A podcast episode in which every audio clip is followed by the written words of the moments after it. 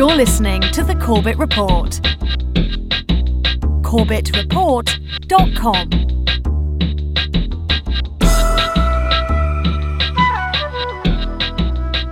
Welcome back, ladies and gentlemen. Welcome back to the Corbett Report podcast after a very lengthy hiatus. Of course, I'm your host and navigator, as always, James Corbett of CorbettReport.com, joining you on this 30th day of May 2014 from the sunny climes of Western Japan. And you're in for a treat today. You are not only going to get a podcast, you are going to get a presentation, or at least what was intended to be so. Because you see, of course, as we are coming to you on the 30th of May 2014, it is not only the date on which the Bilderberg is meeting in downtown Copenhagen with, of course, 150 or so of the most wealthy and influential people in the Western world, including captains of industry, media moguls, financiers, government bigwigs, and royalty, all rubbing elbows behind closed doors and out of sight of media scrutiny. But also, there is a We The People Bilderberg counter-conference that's taking place on the outskirts of Copenhagen and is attempting to do the yeoman's work of standing in protest and standing in opposition to that meeting and what it stands for that's going on right now behind the closed doors of the Marriott Hotel. It's the open doors of the We The People Bilderberg Conference, and I was due to give this presentation live via Skype, but unfortunately the gods of Skype were not cooperating. So instead, I'm recording this podcast, and hopefully the conference organizers will still be able to use this video in some form for their conference. So with that out of the way, why don't we get into the meat and potatoes of this presentation? It is entitled, Why We Must Oppose Bilderberg.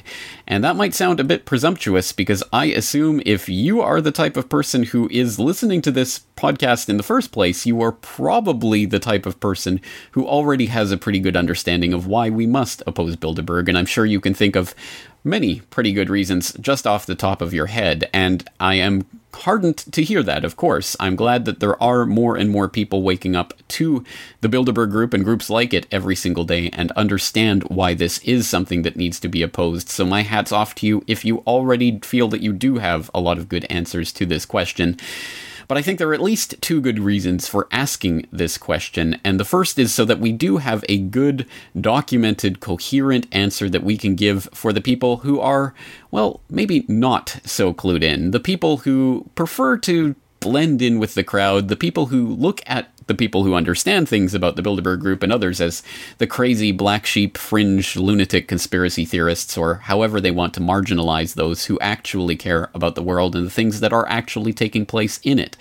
Because unfortunately, although we are a growing crowd and the choir is growing each and every day, we are still largely preaching to a choir, and it's important to remember, as I'm sure many of you do when you try to bring this subject up outside of your normal circles of friends and acquaintances, just how few people really do understand these issues. So it is good to have a coherent answer for these people about why we should oppose the Bilderberg Group.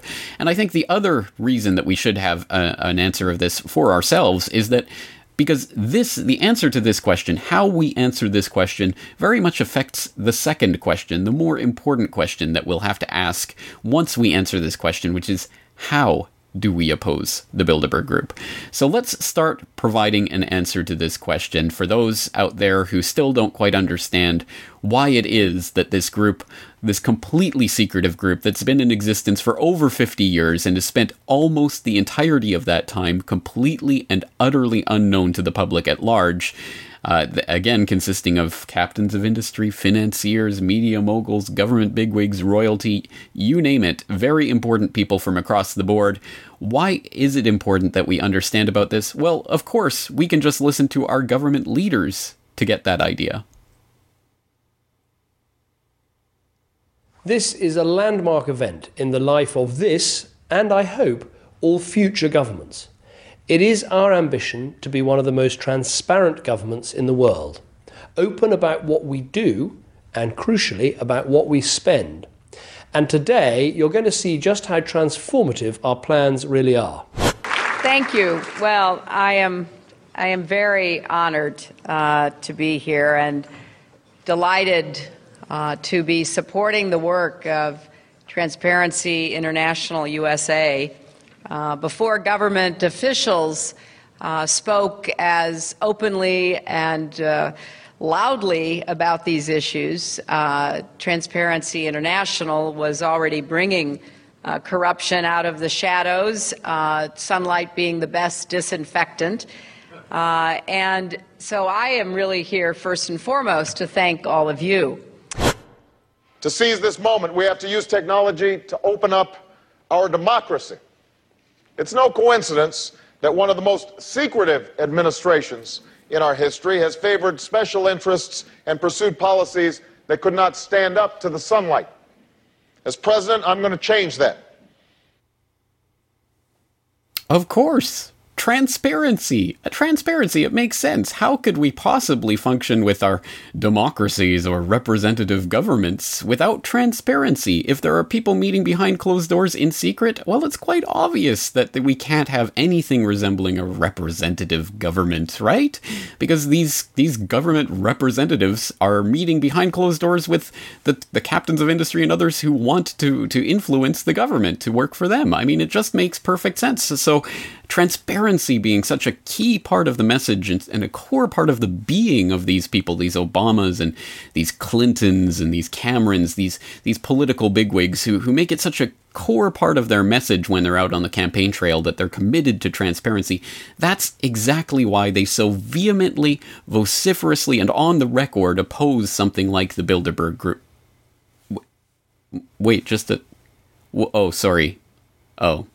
I'm getting word that actually all three of them have actually attended the Bilderberg Group. After the scandals which we heard about in the Lords last week, David Cameron said he was going to set up measures to ensure that there was proper regulation of lobbyists and in particular transparency. If there is any conference which required transparency, which required democratic accountability, it is the Bilderberg Conference, because this is really where the top brass of Western finance capitalism meet in order to make their deals, listen to each other, lobby, including government ministers, particularly George Osborne and Kenneth Clark. And as far as I know, there will be no statement in the House following it, saying what happened and how it might affect government policy. This is totally in contradiction to the government's commitment to have greater transparency. George Osborne said in 2010 that he was committed to the most transparent agenda this country had ever seen. On the campaign trail in 2008, Hillary Clinton and Barack Obama disappeared for a secret meeting near Washington. Their private limos were seen entering the Chantilly, Virginia hotel where the Bilderberg meeting was taking place that same day.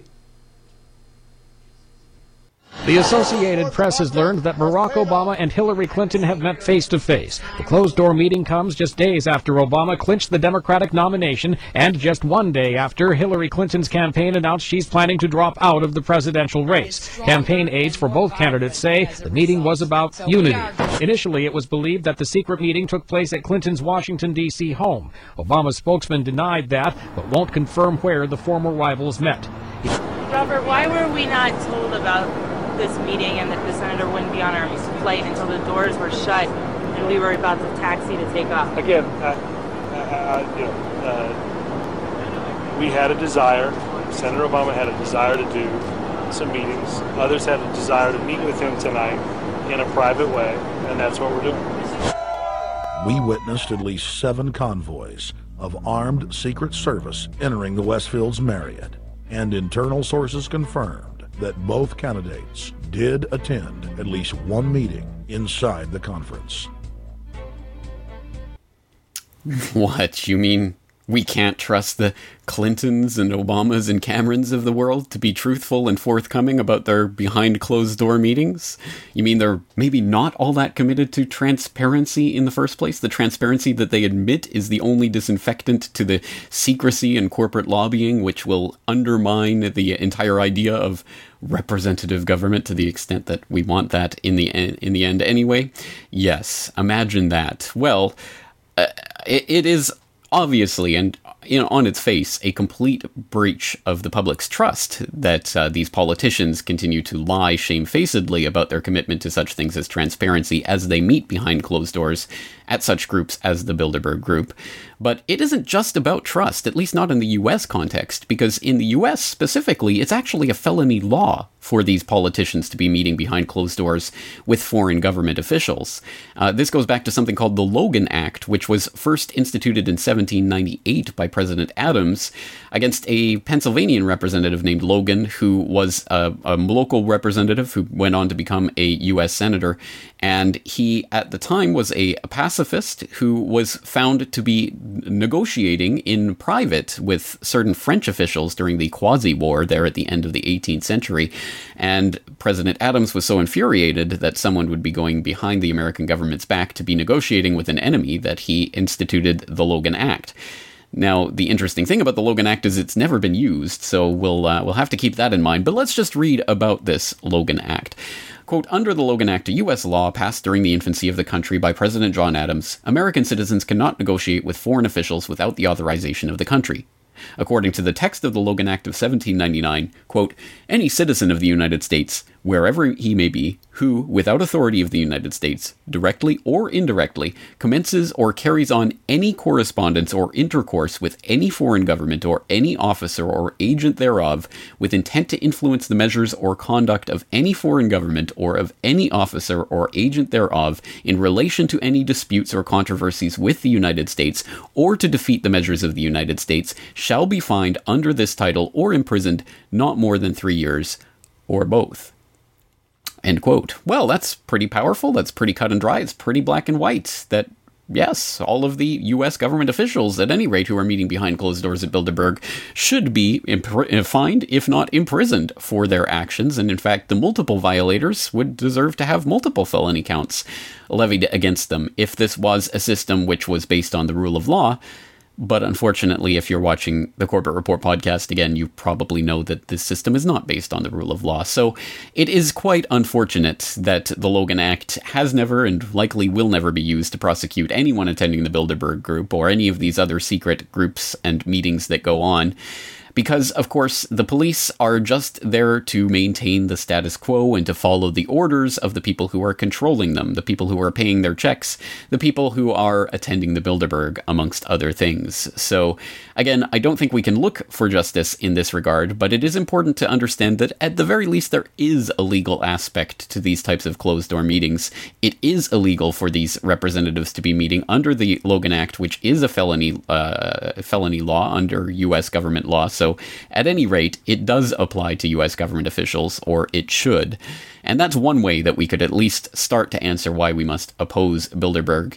And for those of you living in countries where you cannot point to something similar like the Logan Act to explain why it is or should be illegal for your representatives to be meeting behind closed doors, you might want to think long and hard about why it is that this isn't illegal in every country around the world. But let's move on. So we have the closed-door meeting that we know is taking place, and why do we care what's happening behind those closed doors? Yes, of course, there's wheelers and dealers, and yes, so, you know, there's the Bowl Boys Club, and yes, they're slapping backs and greasing palms and doing deals. We know that takes place to a certain extent. We'd be naive to think otherwise, but that's just the way it works. It's the way it's always worked. Why should we care what's going on behind that closed door? I mean, did you hear? Brad Pitt just got punched by some random person who broke into a movie premiere or something? I mean, that must be what leads the news, right? Why do we care about what's going on behind closed doors? Well, to start answering that question, why don't we go and take a look at the roots of the Bilderberg Group? And we'll start by taking a look at this logo. I'm sure some of you out there in the audience will probably immediately be able to recognize this logo, but before we get into exactly what it is and why it's important, why don't we just examine this logo for a moment? Of course, here we have the image of a man riding a white horse, and the white horse, of course, could be seen as a symbol of one of the four horsemen of the apocalypse, the white horse being the horse of conquest. And the horse of conquest is rearing up over a banner which reads V-B-I-Q-V-E, which is ubiqui, which in the English language is the root word of ubiquitous, which might give a hint as to what it means. It is, of course, a word that means everywhere. What we have here is an image of conquest everywhere. And what is this the logo of? Oh, of course, it's the Council on Foreign Relations, founded back in the early 1920s, founded out of the working groups that were working in the Versailles Paris Accords in 1919, and of course co-founded at about the same time as the Royal Institute of International Affairs, one of its many brother organizations and sister organizations around the world, that the Royal Institute of International Affairs being based, of course, in Britain. But the Council on Foreign Relations has an interesting history in a lot of different ways, and one that actually relates in some ways to the kernel of the idea that became Bilderberg eventually. And for this, we can go all the way back to the Second World War, where back in 1939, as early as 1939, before the US was even involved in the war, the CFR had founded something that they called the War and Peace Studies Group. This was founded, as I say, in 1939 and continued its work until 1945, funded with some $350,000 provided by the Rockefeller Foundation. Now, this group petitioned for the State Department to create a committee that would set America's post-war foreign policy and to be provided with research by the CFR study group.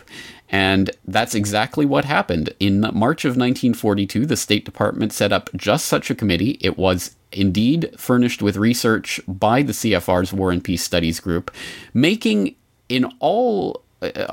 for all manners, intents and purposes, the CFR an adjunct of the U.S. State Department or a member of the U.S. government in some functional capacity there for that key period of 1942 to 1945, in which it provided literally hundreds of pieces of research, including papers and policy papers and others that were provided again to the State Department through that committee that was set up in March 1942.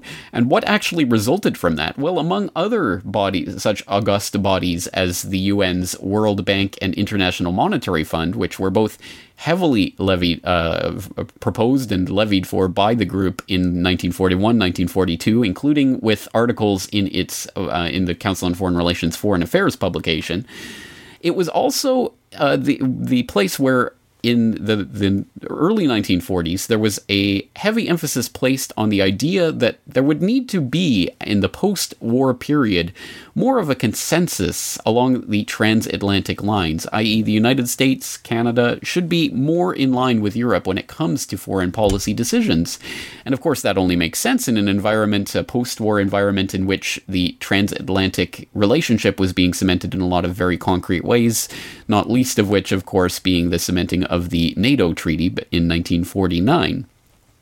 And so it was that the kernel for the idea of what became the Bilderberg Group was actually proposed by the CFR's War and Peace Studies Group, working as the research arm of a U.S. State Department committee in the early 1940s during the war.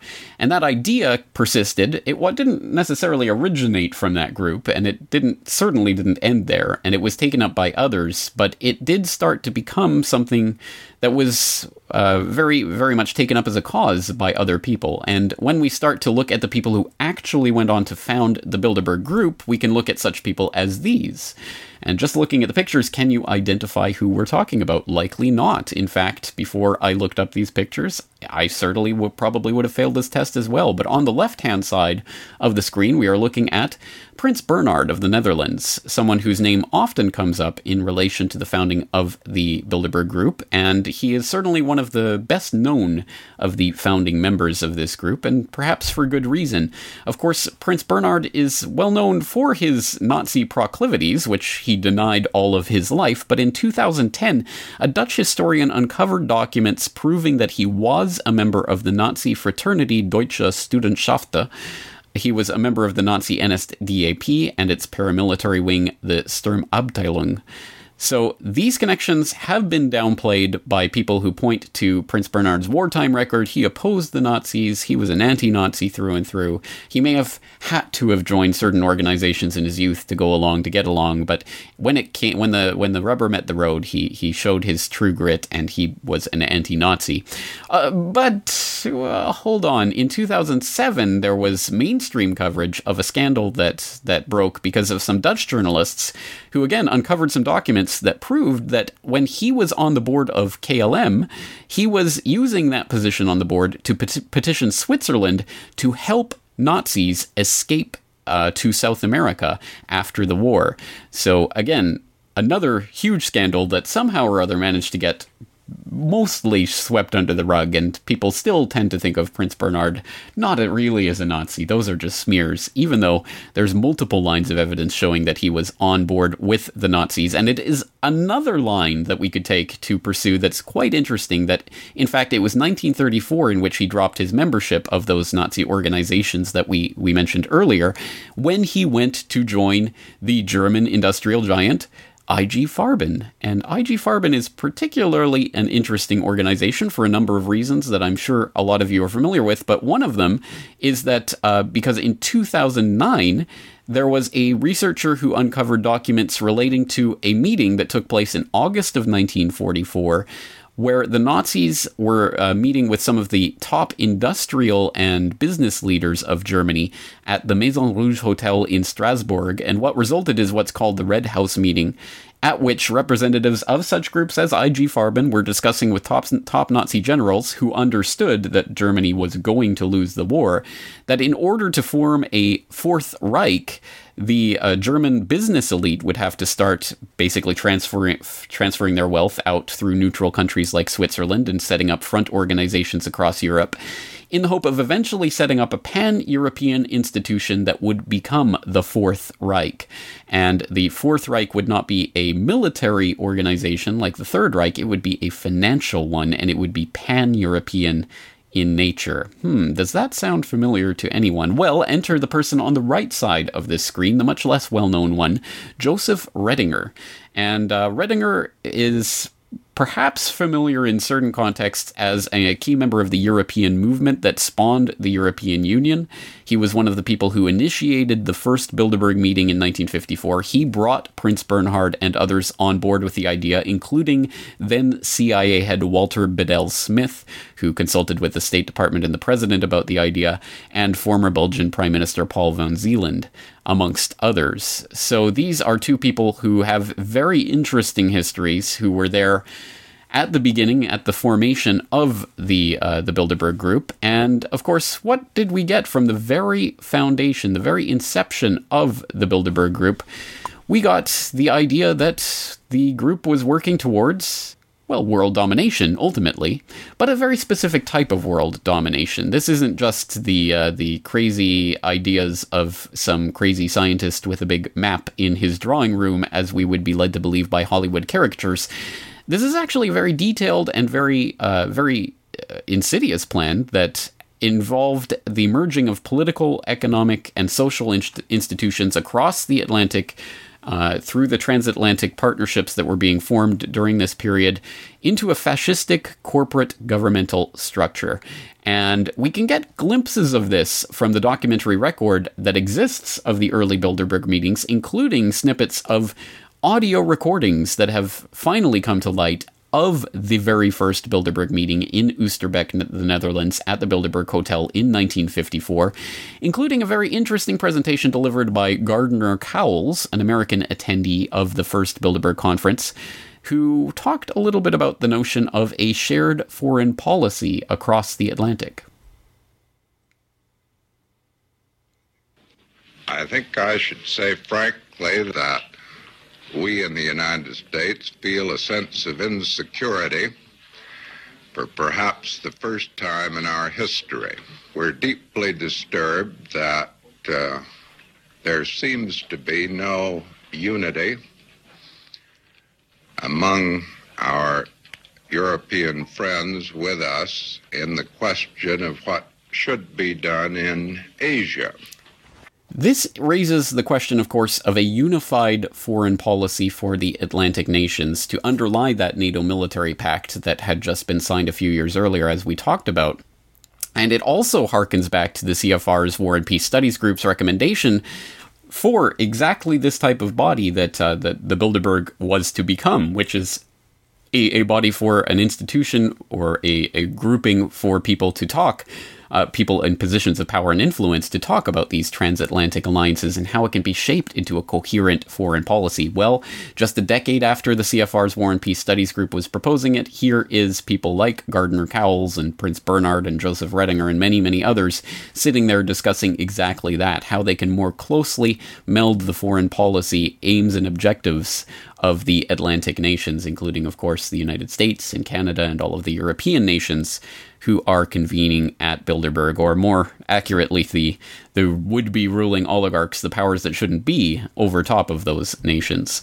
So it was that in 1955, the Bilderbergers met twice, in fact, and the third ever Bilderberg meeting occurred in September of 1955, the second taking place earlier in the year.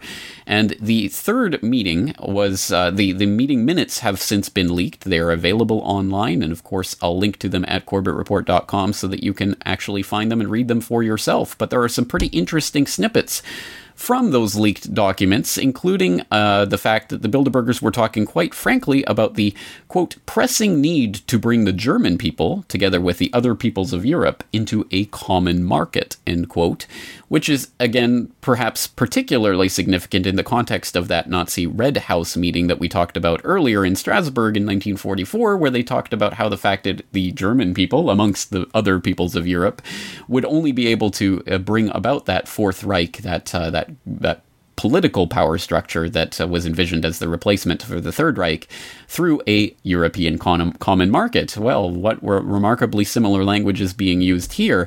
And then, of course, the leaked documents also reveal, quote, a plan to arrive in the shortest possible time at the highest degree of integration, beginning with a common European market. That sounds like a pretty concise and coordinated and very well thought out agenda, and wouldn't you know it, lo and behold, just 2 years after that conference, there they are at the Treaty of Rome, signing the very documents that would become the foundation for the European Union. Wow, who would have thunk it? And just to put the icing on the cake, and just to make sure that we understand who is really behind this initiative, of course, we should understand that many of the signers of the Treaty of Rome, including Paul Henry de Spock, I believe was his name, was Bilderberg attendees. So again, we have the actual Bilderberg attendees proposing the formation of a European common market as the stepping stone towards the highest degree of integration possible across Europe. And then 2 years later, they're the ones sitting around the table signing the documents to make it all official. So I think we understand where this process is all heading. But again, just to make it very clear, in the 1990s, we got the cherry on the sundae when we had, for example, Etienne Davignon, the former EU commissioner and also a Bilderberg steering committee member, talking about the fact that the Bilderberg had a hand in the process of the creation of the Eurozone and the Euro currency. In fact, it was vital in the deliberation period of that, the run-up to the implementation of the Eurozone. And this is, again, not conspiracy. This is not something we just have to guess about. This is something that Etienne Davignon openly admitted back in 2009 to the EU Observer in an interview where he said, quote, "When we were having debates on the euro, people at Bilderberg events could explain why it was worth taking risks, and the others, for whom the formal policy was not to believe in it, were not obliged not to listen and had to stand up and come up with real arguments." i.e. the idea, which is often floated by members of Bilderberg, that, well, for the policy decisions are not made here. There's not any substantive agreements or arrangements that are made at these. It's just a talking shop. It's just a place where people exchange ideas. Well, that is given the lie, at the very least, by statements like this one, as well as by statements like former NATO Secretary General Willy Claus, who spoke in a radio interview a few years ago saying that, of course, we go home and implement the ideas that we talked about during the meetings. So again, giving the lie to the idea that Bilderberg is just an innocent talking shop. So the next logical step that is now being taken to connect the regional governments and to create that larger sense of a shared, not just foreign policy, but economic, governmental, and corporate and military structure is, of course, happening right now in the TTIP, the Transatlantic Trade and Investment Partnership, which is a transatlantic counterpart to the equally secretive and equally worrying Trans-Pacific Partnership that is seeking to create a free trade area in the Asia-Pacific region. The TTIP between the EU and the US has been called by Bilderberg attendee David Cameron as, quote, the biggest bilateral trade deal in history, and it is being hammered out as we speak, and naturally it is being discussed, one would only assume, at meetings like the one that is taking place right now in Copenhagen, behind the closed doors of the Marriott Hotel, where many of the key officials who are talking about and deliberating in these deliberations are, in fact, now rubbing elbows with each other over cocktails. Again, anyone who is not worried about that situation simply is not paying attention. But again, we might hear the argument, so what? So who cares? This is just the way business functions. This is the way it happens. Get used to it. Yes, it's an old boys club, and yes, they all go and mingle, and they all share their little cocktails, and they all have their little fun at their party, and they do a few deals behind closed doors. But what's so special about this meeting, about this Bilderberg that takes place? Well, two things. Firstly, we can very much say with a great degree of confidence that the agenda of the Bilderberg Group is aggressively and explicitly corporate fascist in nature. And to get an idea of that, you can take a look at the image like the one that is being displayed right now. Now, you can't possibly make out the detail of that image because it is much, much, much too large to really encapsulate in on the screen. But I, of course, will put a link in the show notes so you can go and take a look at this entire graph for yourself and see how the core members of the Bilderberg Group there in the inner circle, those people, all branch out and have multiple interlocking connections to all of those hundreds and hundreds of corporations that ring the outside of that group, i.e. the Bilderberg Group can be seen, can be visualized as a web of connections between this corporate fascist global government that is forming. It is nothing less than a complete integration of the business, financial, and governmental functions as exemplified, as personified in these people who are meeting at the Bilderberg Group. Now, again, this is not just metaphorical. This is not something we have to guess at. We can look at the specific documentary record for more evidence of what this global fascistic agenda really is about and what it is aiming for by looking, for example, at the transcripts and meeting minutes of the 1968 Bilderberg Conference that took place in Canada, at which George Ball, who's middle name is actually Wildman. You cannot make this stuff up. George Wildman Ball. He gave a talk on the internationalization of business, and he was speaking of what he knew, insofar as he was not only an undersecretary of state for economic affairs under both Kennedy and Johnson, but he was also a managing director for Lehman Brothers and Kuhn Loeb Inc., and also a member of the steering committee of the Bilderberg Group. So a very interesting person with a lot of interesting connections himself. And the speech that he delivered, the internationalization of business, was particularly chilling in its scope and implications, laying out a concept of a new economic world order that would be based on the concept of a world company. It required the elimination of the nation state as a prerequisite to the implementation of this plan, and as Ball himself asked, according to the meeting's transcripts, quote, where does one find a legitimate base for the power of corporate managements to make decisions that can profoundly affect the economic life of nations to whose government they have only limited responsibility? This is the Bilderberg vision of globalization, not the fuzzy-wuzzy, loving, friendly trade and cooperation between nations that they like to present to us, but the global fascistic corporate takeover that this really is and that they will never tell us about. And unfortunately, it is only ever revealed in snippets when some of the goings-on of the meetings of the Bilderberg and other such organizations finally do come to light. So that's one thing to understand about why it is important that we understand what they're doing behind these closed doors. The other thing to note about this process that it is aggressively and unashamedly conspiratorial. We have 150 of the wealthiest and most influential people in the Western world meeting in total secrecy and without even the possibility that the media will cover them, because the media are part of it. Senior media officials and executives attend these meetings and agree not to report on what goes on behind those doors. And this secrecy on which the Bilderberg Group and groups like it function is not just coincidental, it is absolutely a fundamental part of the existence of this group. Their entire existence is predicated on secrecy, as revealed by, well, Prince Bernhard himself, again from that leaked recording of the 1954 conference. Gentlemen, may I bid you all welcome here and say one word before I start speaking. I am starting speaking, and that is the translation. Button number 2 is French and number 3 is English. You may wonder why I have asked you to come here. I have in mind a completely frank and open exchange of views, and this is ensured to you, and it is essential for our success.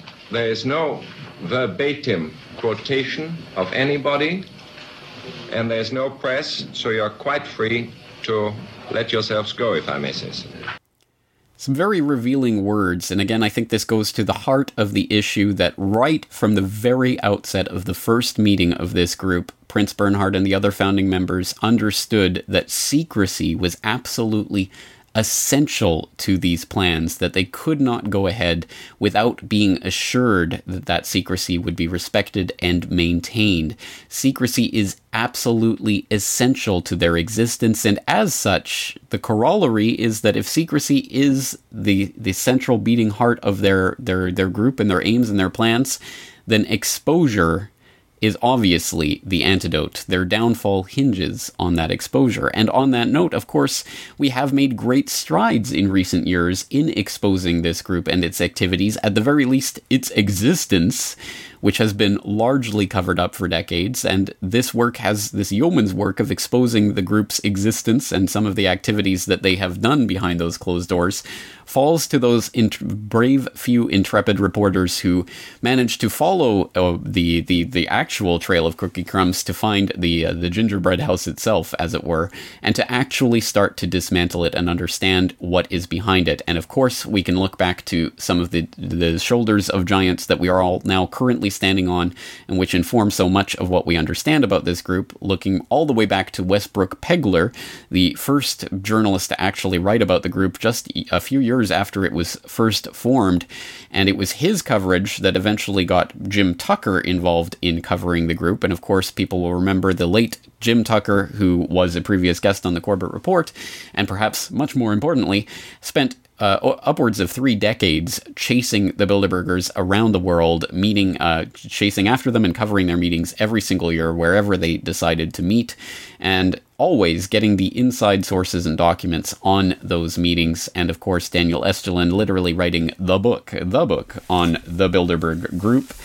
So again, we owe so much to the work of these people and the research that they've managed to do and what they've managed to uncover. And of course, it is that time to turn the torch over to a new generation of young, intrepid reporters who are continuing that tradition and continuing to try to expose the work of these people. Of course, we're talking about such people as, well, as you may have known, Dan Dix of PressForTruth.ca and Luke Rudkowski of WeAreChange.org, who, of course, were both recently arrested just a few days ago for daring to attempt to talk to one of the Bilderberg organizers, or a group of the Bilderberg organizers there in the Marriott Hotel before they closed it off to the public, and luckily released without charges so that they could continue to cover this conference. But again, that should show where the real power lies, is in the power to tell people, the people who put people in behind bars, who to put behind bars. Don't put the people who are violating the Logan Act behind bars. Put people who are daring to try to talk to some of these Bilderberg representatives behind bars. Yes, that makes sense. Well, it makes sense when we understand what the real power structure is. Of course, Charlie Skelton of The Guardian, also doing excellent work, writing some very important stories. I hope people are keeping track of Charlie Skelton's work. And of course, Charlie himself, no stranger to the police shenanigans that goes on around these conferences. And of course, he first covered it back in 2009 in Voulomini, Greece, where he was exposed himself to the types of persecution that reporters unfortunately increasingly suffer when trying to bring some light to this subject. But again, we are making progress. We have made incredible strides in the 7 years that I've been covering the Bilderberg Group. Back when I had to explain in great detail what the group was, its history, who formed it, and why and how, I had to explain that over and over because so few people had actually heard of this group or what it did. That has changed dramatically, and we do have more people who have heard about it now, even if they are those masses of white sheep who are just bleat at the few black sheep in the crowd. Oh, you're scared of those Bilderbergers with cheese. Ha ha ha. Well, yes, there is still considerable progress to be made in that task of exposing these doings and dealings to the light of day. And don't worry, we have a secret weapon in this fight. You. Yes, you.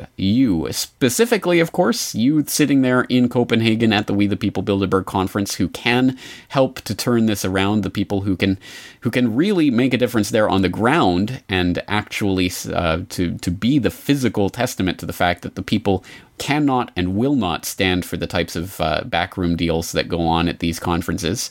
So you and you, the viewer at home who's taken the time to actually sit through a presentation like this and imbibe some of this information and take it on board and understand more about this world and how it works. And you, as in me, as in all of us, every single one of us who has access to this information and understands why we must oppose Bilderberg, you are going to be ultimately part of the solution. And that solution, again, the question why we must oppose them, because they are operating completely in secret with utter impunity. And again, what is the answer to that? How do we effectively oppose them? We expose them. We have to expose their dealings, and we have to expose them to the greater light of scrutiny, because just like a magician's trick, if we don't know what they have up their sleeve, then they can pull it out at any time and shock and surprise and delight who they want. And if we do know what's up their sleeve and we can explain it beforehand to the audience, the entire power of their trick is completely broken in their face. And that is exactly what we have to do. It's what we're doing with such things as false flag terrorism, which is becoming a less effective tool because people are more aware of it. And it is what is happening to groups like the Bilderberg, which are finding it more and more difficult to find a moment's respite, a moment's peace away from these protesters during their Bilderberg weekends away, that it is unlikely that they are even seriously treating the Bilderberg in the way that they would have 10, 20, 30, 40, or 50 years ago. Now, it may more be a type of talking shop or a weekend away, and the real dealings, again, are going even further underground. That is not an excuse for us to just throw up our hands and say there's nothing we can do. It's an excuse for us to go even further, because these people are not immortal. They are not omnipotent. They can be brought down. There are 6,000 of them, according to Henry Kissinger minion David Rothkopf, who wrote Superclass. There are about 6,000 of these operators, these super gophers who can run around the world and pretend to direct things by being on the boards of various groups and companies and governmental organizations and what have you. 6,000 of them and over 7 billion of us, free humanity, who do not have to sit down and take it. There are many more of us than there are of them, and we have to understand that. We have to start visualizing that to understand the power that we have in these situations. Look at this picture. This is an exact picture of the situation. In fact, it's even more overwhelming if you were to actually do this statistically of the 6,000 or so of the superclass versus the 7 billion of humanity. The superclass would be the tiniest of tiny dots in the center of that picture, and the mass of people around them would be literally overwhelming, uncountable, unbelievable, unseeable. And that's the truth about what the situation that exists. And until we start taking that on board and start living as if we understood that fact and that we could start to grow around the groups like the Bilderbergs and others that are trying to control these organizations, that are trying to have control over us. Until we really take this on board, we will not have victory. And when we do take it on board, victory is assured. Thank you very much for listening, folks. Once again, this is James Corbett of CorbettReport.com. I really do appreciate you sitting around for this presentation. And again, I really do believe that you are part of the answer. So please do what you can to help spread this information to others in whatever form you think is best. And once again, I am James Corbett of CorbettReport.com, thanking you for joining me. And I'm looking forward to talking to you all again real soon. The Corbett Report is brought to you by the Corbett Report subscriber, a weekly newsletter featuring James Corbett's International Forecaster editorial, recommended reading and viewing, discounts on Corbett Report DVDs, and once a month, a subscriber-only video. Sign up today to start receiving your copy at CorbettReport.com/support.